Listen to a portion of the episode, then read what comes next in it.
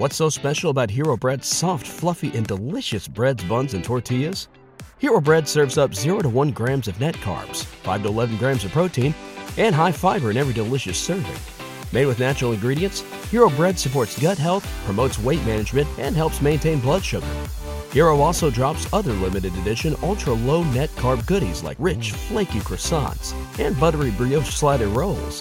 Head to hero.co to shop today. What's the easiest choice you can make? Window instead of middle seat? Picking a vendor who sends a great gift basket? Outsourcing business tasks you hate? What about selling with Shopify? Whether you're selling a little or a lot, Shopify helps you do your thing, however you cha-ching. Shopify is the global commerce platform that helps you sell at every stage of your business. From the launch your online shop stage to the first real life store stage, all the way to the did we just hit a million orders stage. Shopify's there to help you grow. Whether you're selling scented soap or offering outdoor outfits, Shopify helps you sell. Wherever and whatever you're selling, Shopify's got you covered. Sign up for a $1 per month trial period at shopify.com slash try. Go to shopify.com slash try now to grow your business, no matter what stage you're in. Shopify.com slash try. Hey everybody, welcome to another Baseball America Prospects podcast. I'm Kyle Glaser, joined today by uh, our peerless leader JJ Cooper. JJ did the Astros top 10 prospects for us this year, Always as he fun has to for do. many years Always now. fun to do. JJ's uh, really done them since uh, back when they were starting the tank and all the way through their World I, Series. I wouldn't go that far back. I, I was going to say I haven't. I I got to enjoy the uh, writing up the uh, Astros as they've been good. I, I think I've been doing like four years now. So, you know, I didn't have to to write them in the uh, dark ages of when they had. I remember going. If you go back, there was a stretch there like in nine, 2009, 2010. Where you're reading reports at the back of the Astros 30, and you're like, "There's no way this guy's going to play in the big leagues." a lot better than that now. Absolutely. JJ, the Astros are in a pretty unique situation among big league clubs in the sense that they are highly successful at the major league level, while also still having both top and pro- top end prospects and prospect depth. As you were constructing the Astros top 10 this year, you had two really good candidates at the top Kyle Tucker, Forrest Whitley, both of whom have spent time in the top 10 overall of prospects at various points here at BA. Whitley missed a lot of time this year, had that 50 game suspension to start, threw 26 innings, had an oblique injury. Very stop and start year, but he's still number one over uh, Tucker, who really dominated the Pacific Coast League and made his MLB debut. Not a great MLB debut. Not a great debut, but did what he, you know, did well for himself in AAA. In your discussions with evaluators, both inside and outside the organization, what put Whitley over Tucker? I should say, kept Whitley over Tucker. I I think the key part for Whitley, he did not pitch very much during the regular season. That's undoubtedly true.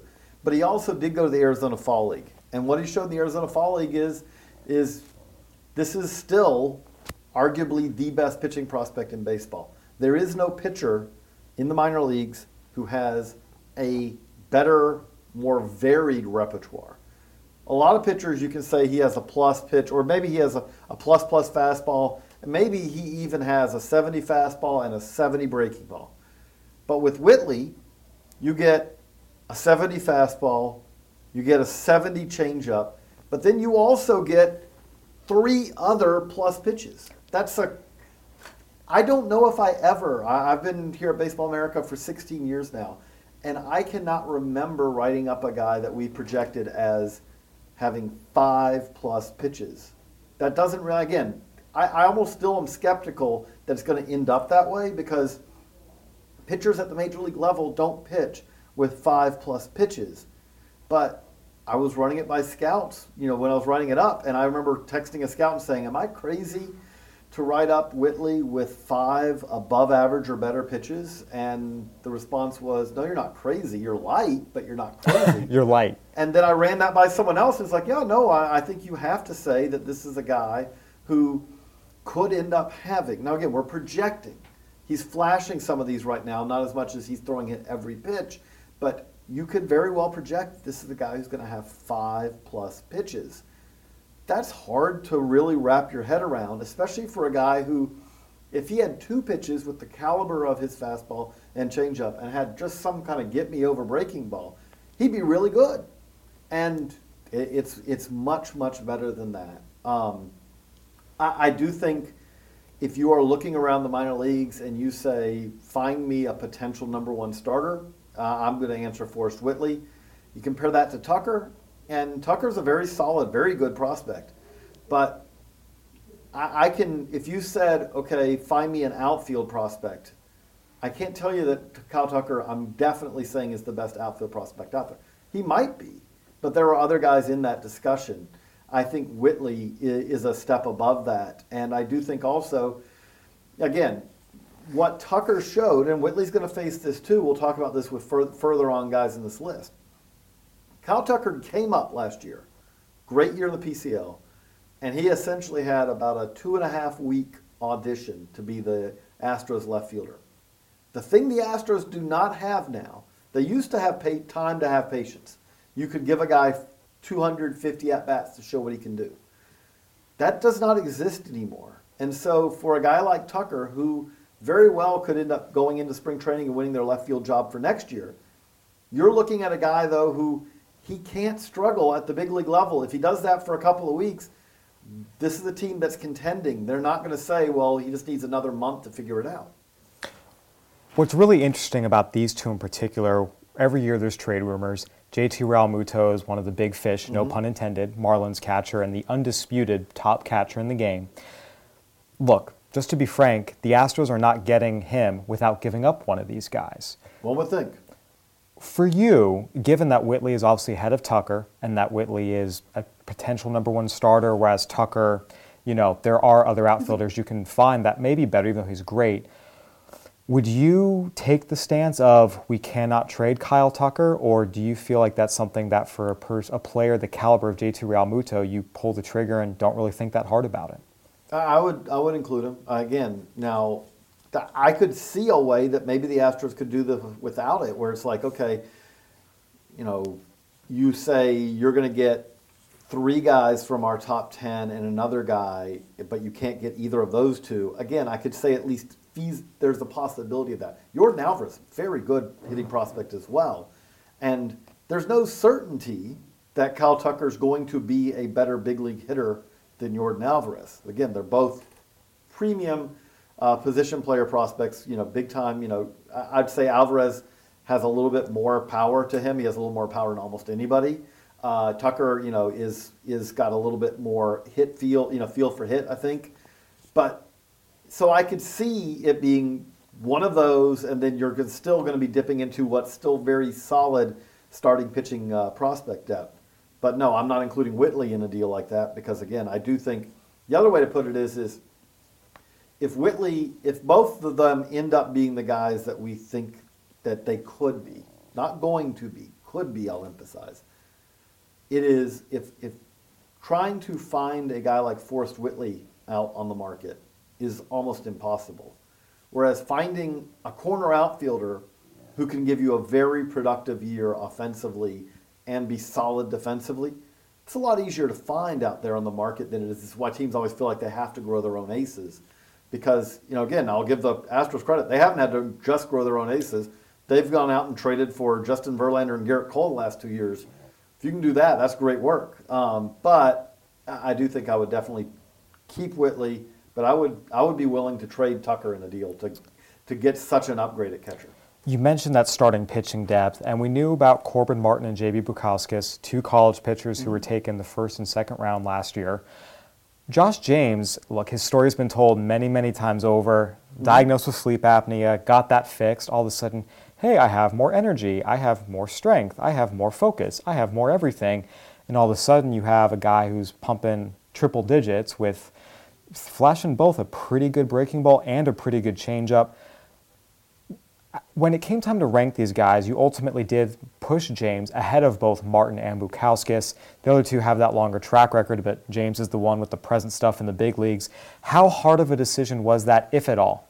Brutally hard. Um, I think at one point, I, during the process of writing and reporting this, I think all three of those guys ranked fourth on this list at one point. I, I think, uh, I think, I think Corbin Martin may have ranked fourth on two separate occasions where I had him at fourth, I moved him off of fourth, I moved him back to fourth, and then I moved him off of fourth.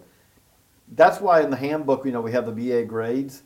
I think when you look at the BA grades on this, what you're going to find is is that there's going to be, uh, they may have different risk versus ceiling grades, but you average that out, and you're going to find that these guys basically carry the same the same grades because James is the upside play. Uh, there are very few pitchers in baseball with, again, you saw 100, you saw 101 as a starter last year with two other pitches. Uh, again, he could be pitching with three pluses when it's all said and done. But it's a lot shorter track record. There's a lot more of a kind of a question of consistency. He's a big-bodied guy. We see big-bodied guys have trouble maintaining that delivery and sometimes. We saw it. We saw it in the playoffs. You know, he was working out of the pen. You saw him look great, and then you saw it kind of fall apart. Where you compare that to like a Corbin Martin, and with Corbin Martin, I feel very comfortably that this guy is going to be very reliable. I, I, James has more upside. Martin is more of, okay, you, what you see is what you get, and it may be ready before too long. And then Bukauskas is somewhere in between on those two. So they're all three really good pitching prospects. Again, like we talk about a proposed Realmuto deal or, or whatever, it would be fascinating to see. What I, I think if you threw out a trade and you said, okay, you're looking, you're, you're talking trade with three different teams, and you said in this, you said, okay, you can have one of these three pitchers in the deal. If you were talking three teams, you know, equivalent trades, I don't think it's outlandish to think that you may have one team come back and say, okay, we want Bukauskas. Another come back and say, we want Martin. And a third come back and say, we want James. They're that close together, and it really does a little bit depend on how much do you value likelihood of, uh, of floor versus ceiling.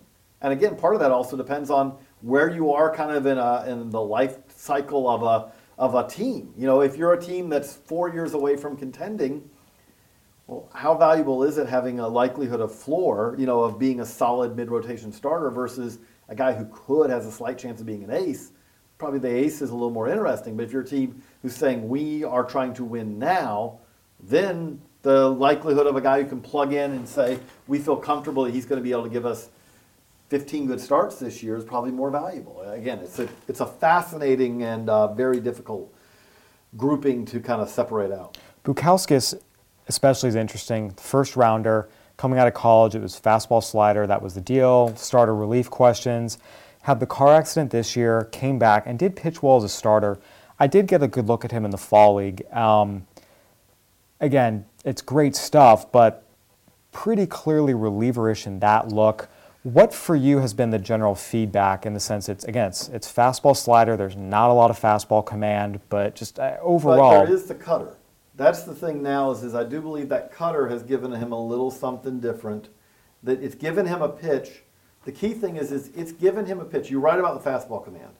And the problem to me with Bukauskas, the concern by him as a starter, the biggest concern is, is the slider, not that he can't throw it in the zone, but it's like it's a really it's a chase good, pitch. It's a it's really good pitch. You throw it in the zone enough to get people to chase it, but you aren't sitting there going, I can't locate my fastball. I'm going to go back to back sliders to get this 2 0 to 2 2. It's not that kind of pitch. What the cutter gives him now is a pitch that he showed. I'm down 2 0 in the count. My fastball, I'm really struggling to locate it. He has a pitch that he can throw in the zone, and it's a good enough pitch. Not that it's a strikeout pitch, but okay, and if they do offer at it, maybe it's some weak contact. So it has been helpful that way. You absolutely can find guys, scouts who think that he's absolutely going to be a reliever. There's no doubt about that. You also find others who say, it's 2018, it's going to be 2019.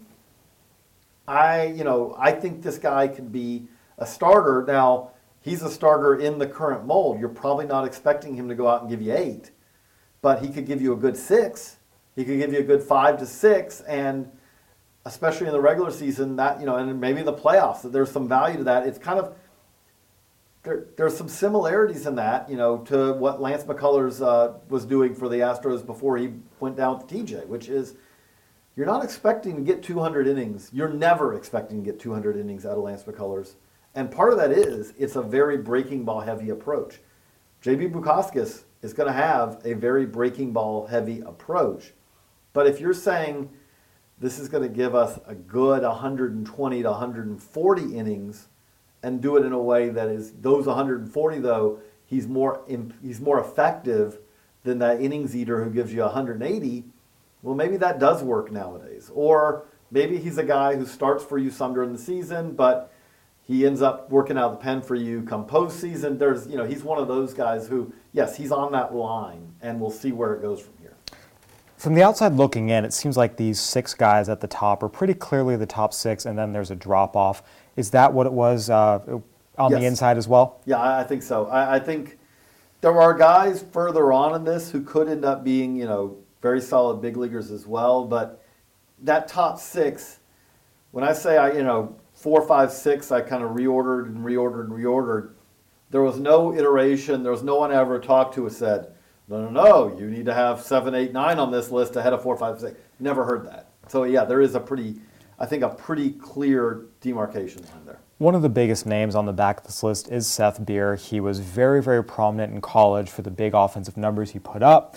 He also was very, very prominent as a guy that evaluators just did not care for in any way, shape, or form. The Astros, as we know, are a more numbers based organization. Uh, you see the strikeouts, you see the walks, and the Astros went with that and making Beer their first round pick, which, based on all the feedback we were getting, was higher than almost anyone else had him. That was a, we always expected though. I think there were a lot of mock drafts where we had Seth Beer, Houston to the Astros because for, and we for also those said reasons. though I will say we said also we wouldn't have been stunned like Seth Beer maybe at the back of the first round. Boston Red Sox. There were a couple other situations where could have seen him going there or supplemental first. Now he's made his pro debut. He got all the way up to high Class A Buies mm-hmm. Creek. On the one hand, the debut is what you want to see. Uh, crushed, you know, hit over 300, 12 home runs. But you also saw at Buies Creek when he came up here, the concern evaluators had. He was already thickening up. You know, I'd seen him play for Team USA two years ago. The Seth Beer I saw there two years ago and the Seth Beer I saw at Buies Creek is a lot thicker in that lower half and not in the good way. Crazy thing is, he's a little faster though, which is not saying much because he was a he was a 20 runner in, at Team USA. At Team I mean, USA. like I know, I know there aren't a 10 on the 20 days counting scale, but it's one of those things where, like, okay, I'll, I'll do an equivalent for a second. Like with a fastball, you know, whether you're a 65 mile an hour fastball or a 78 mile an hour fastball, that's both a 20. Yeah. When it's runners, like, okay, you know, home to first, you get over that, you know, like four you know, you know, in Beer's case, you know, with him being a lefty, you're basically talking like over four six. You're like in that that twenty range. Seth wasn't running four sevens. You know, it, it from home to first. He's a little faster now, but he's a twenty runner right now. So, given all that, it just in, I'm more interested, I think, in what opposing evaluators had to say mm-hmm. about Seth Beer. What can Astros fans reasonably expect him to become? The hope is is you are talking about a really good DH. That's that's that was the hope before the draft rolled around. Like when we say like where could Seth Beer go, when we were talking about mock drafts and all, it was really hard to project him with the National League team because I and talking to evaluators, it is hard to find evaluators who are comfortable saying that he is going to play left field or first base to a playable level. I don't mean to an average level. I don't mean to a fringe average level. A, playable level. And you cannot put him on a major league field level. You can, but you're not going to want to. I mean, that's, and to, to give an example from the past, still kicking around, Dan Vogelbach, the concern always with him was uh, you could find guys who think he was going to hit. But especially when he was with the Cubs, it's like you could not find scouts who said, no, no, no, this guy can play a passable first base. You couldn't find it. And the concern you have, the Astros are not one to say, because of convention, we have to do this. But it is really hard to find over the last 25 years, hard to find examples of guys who broke into the big leagues as designated hitters. Because really, one of the big things is most teams like to use a DH, as a as a as nowadays as a spot to rotate in guys to give them an essentially a break. Unless you had a David Ortiz, you know, you're you're not. There's rarely do teams just say this guy's our DH and he's going to DH for 140 games a year. And even in David Ortiz's case, when David Ortiz came up, he was a first baseman. He had to hit at first base, and then they said, you know what? He's not very good defensively. He doesn't run all that well. Let's put him at DH. I, when I look at Seth Beer, again, this is going showing my age, but Jack Cust could always hit. But Jack Cust' problem getting at bats was is that he was a DH. He could not play any position well enough. Seth Beer has a chance to be a good enough bat that with a team that is willing to be a little unconventional, maybe he breaks in straight in as a DH. But I have trouble saying, you look at what the Astros like to do, Yuli Gurriel is at first base for them. That's an in, that's an infielder. That's a long time second baseman, third baseman playing first base. It allows them when they do shifts and all. He's not playing anchored on the bag. It allows them to use him in a ways where they are taking advantage of his defensive ability. You can't do that with Seth Beer. I think that's that's been a hurdle in hindsight with AJ Reed playing first base for the uh, for the Astros beyond the other hmm. fact that A.J. Reed has not hit when he's come up to the big league level. But that is that is a hurdle, and you, I, I, the reports I have from evaluators are worse at first than he is in the outfield. But again, in the outfield, that it's hard nowadays to say that you really want to put someone out there who's a 30 defender at best in the outfield. It's it, it's a conundrum, but if Seth Beer hits to the level he can hit, it may not matter. The Astros we've mentioned have a lot of depth. Mm-hmm. They are trying to win at the big league level. We're also at that time of year as we approach the winter meetings where the trade wheels are really starting to turn. We saw James Paxton get moved last week. We are in the midst of a whole new round of rumors uh, this week. A lot of teams, when their top 10 comes out in the Baseball America magazine issue, is not what it looks like when opening day rolls around next no, year. Absolutely do you expect again the Astros have been connected to JT Realmuto. There's other trades that are always you know on the docket that aren't maybe public knowledge. How realistic is it do you think that all 10 of these guys will still be members of the Houston Astros organization on opening day 2019 highly unlikely. And I think it would actually be I, I think that would mean that the offseason didn't go as planned. And I say that because this is a system that still has impressive pitching depth. Now, position player wise, it's kind of it's thinner than it's been. Although, again, having Kyle Tucker, Yordan Alvarez at the top, it's a nice start. And this is a team that traded away depth during last season at the deadline. Again, two years in a row, they've made significant moves. They got acquired Justin Verlander. In the offseason, they acquired Gerrit Cole. And then at the deadline, they went out and helped out their bullpen, Ryan Pressly, things like that. Roberto Osuna, and even going back previously at the Brian McCann trade. This is right. a very active, active front They've office. They've been an active front office, but what they have been able to do, in some, to some extent, is that they've been able to trade what really is surplus talent from. The Gerrit Cole trade is one that's going to go down as we're going to shake our heads on that one for years on how they pulled that off. But they did not trade a player in that trade. And we wrote this at the time. Who really would. Colin Moran's not playing third base for the Astros. Alex Bregman's much better than Colin Moran. You know, okay. You look at the, the, the arms that they gave up, and again, I like some of the arms that they gave up. Joe Musgrove, Joe is, Musgrove is, a, is a fine pitcher. You'd but rather you, have Gerrit Cole. You give him up for Gerrit Cole without questioning it, yes. Right. You know, and then uh, Jason Martin. Jason Martin I can't really, I could not map out a logical plan to Jason Martin getting 350 at bats in Houston anytime soon. So you put all that together, and they acquired an impact difference maker for them, and they didn't give up anything that hurt them there. Um, but you look at it right now, and you say, okay, if they did go out and get a trade for a Realmuto, and they trade, you know, one of these you know, one of their two outfield slash first base pros- top, you know, ones, and one of these pitching prospects. Well, they're right now, as we, with again, with free agency just getting started, and we don't know, maybe they bring back a Charlie Morton, maybe they bring back a Dallas Keuchel, but with it right now, having lost Morton, who's a free agent, Keuchel, who's a free agent, and Lance McCullers Jr., who is going to be out for 2019 because of Tommy John surgery. With all that, you still say right now they have enough starting pitchers at the big league level and in the in AAA to handle it where they could trade a guy away and they still probably have sufficient depth. And that doesn't count the next wave, which again, some of these guys are lesser prospects, but the Brandon Bielak's, the Peter Solomons, the Tyler Iveys, and that's not counting the fact that they traded guys like Patrick Sandoval and uh, Hector Perez and all during the season last year. The farm system's getting thinner for them, but at some point that has to happen because they keep trading away guys and they still have guys. It's thinner, but for the right reasons, and that's Right. at the end of the day what matters. Within that, we mentioned the top six. There was a clear delineation. How many candidates were there for these final four spots? Were these four, the back four, sol- sol- solidly, or how many other guys were in the mix? I, I can't say that they were the back four solidly, and especially I would say that because Bryan Abreu, who just added to the 40 man, you know, at the very back of this list, that's one where you could easily make an argument uh, that this list is being aggressive there.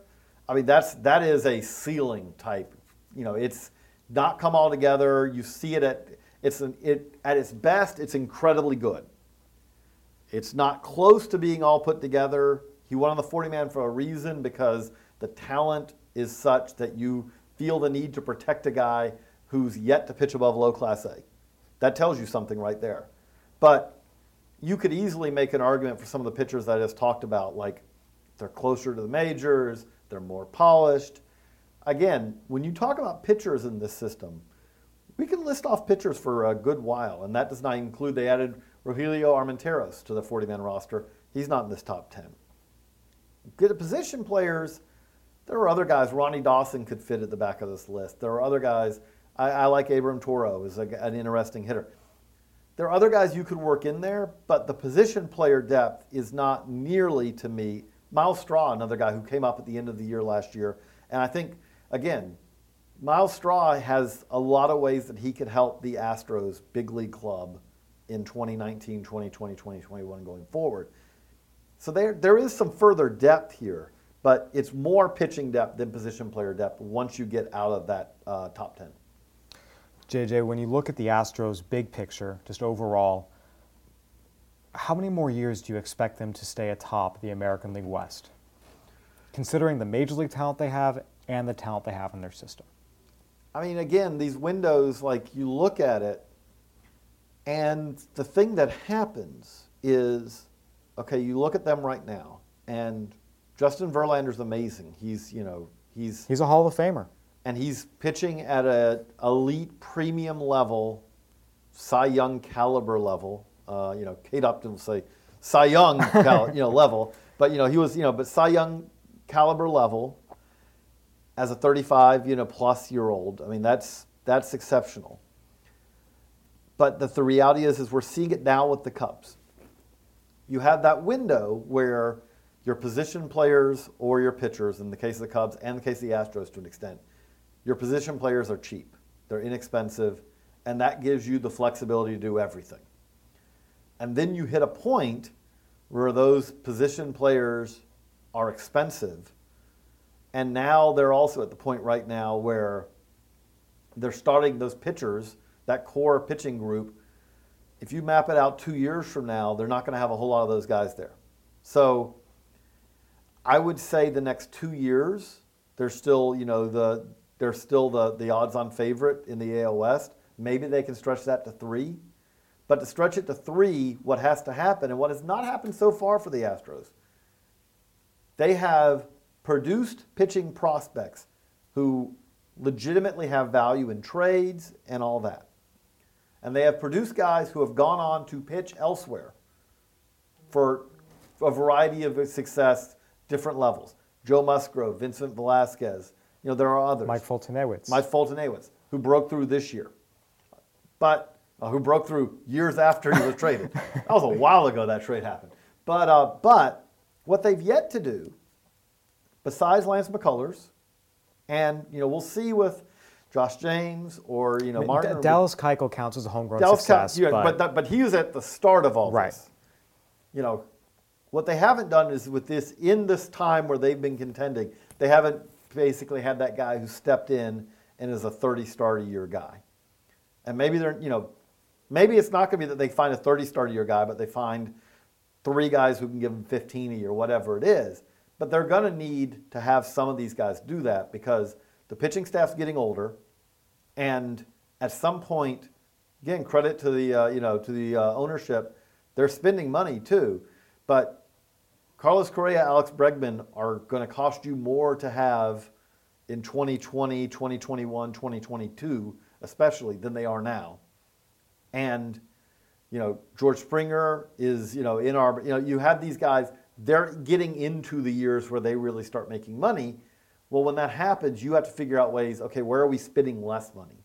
And logically, the way they maybe could do that is the pitching staff going forward. You know, when, you, when those guys are getting more expensive, Altuve's already on a deal, obviously. But, but there is, I mean, at some point, all these teams have windows. I still think, though, 2019, 2020, they're the team to beat in the AL. I think that's a very, very fair assessment. Well, JJ, thank you so much for uh, joining us on the podcast and uh, obviously all the great work with the Astros Top 10. You can check out more on the Astros uh, on the Baseball America website. We've also got the rest of the AL West rolling out this week on the web, as well as uh, in the magazine issue that should be uh, arriving soon. For JJ Cooper, I'm Kyle Glaser. Thanks for listening, everybody. Say goodbye to your credit card rewards. Greedy corporate mega stores, led by Walmart and Target, are pushing for a law in Congress to take away your hard earned cash back and travel points to line their pockets. The Durbin Marshall credit card bill would enact harmful credit card routing mandates that would end credit card rewards as we know it. If you love your credit card rewards, tell your lawmakers hands off my rewards. Tell them to oppose the Durbin Marshall credit card bill. Everybody in your crew identifies as either Big Mac Burger, McNuggets, or McCrispy Sandwich. But you're the filet fish Sandwich all day. That crispy fish, that savory tartar sauce, that melty cheese, that pillowy bun. Yeah, you get it. Every time. And if you love the filet of fish, right now you can catch two of the classics you love for just $6. Limited time only. Price and participation may vary. Cannot be combined with any other offer. Single item at regular price. Ba da ba ba ba.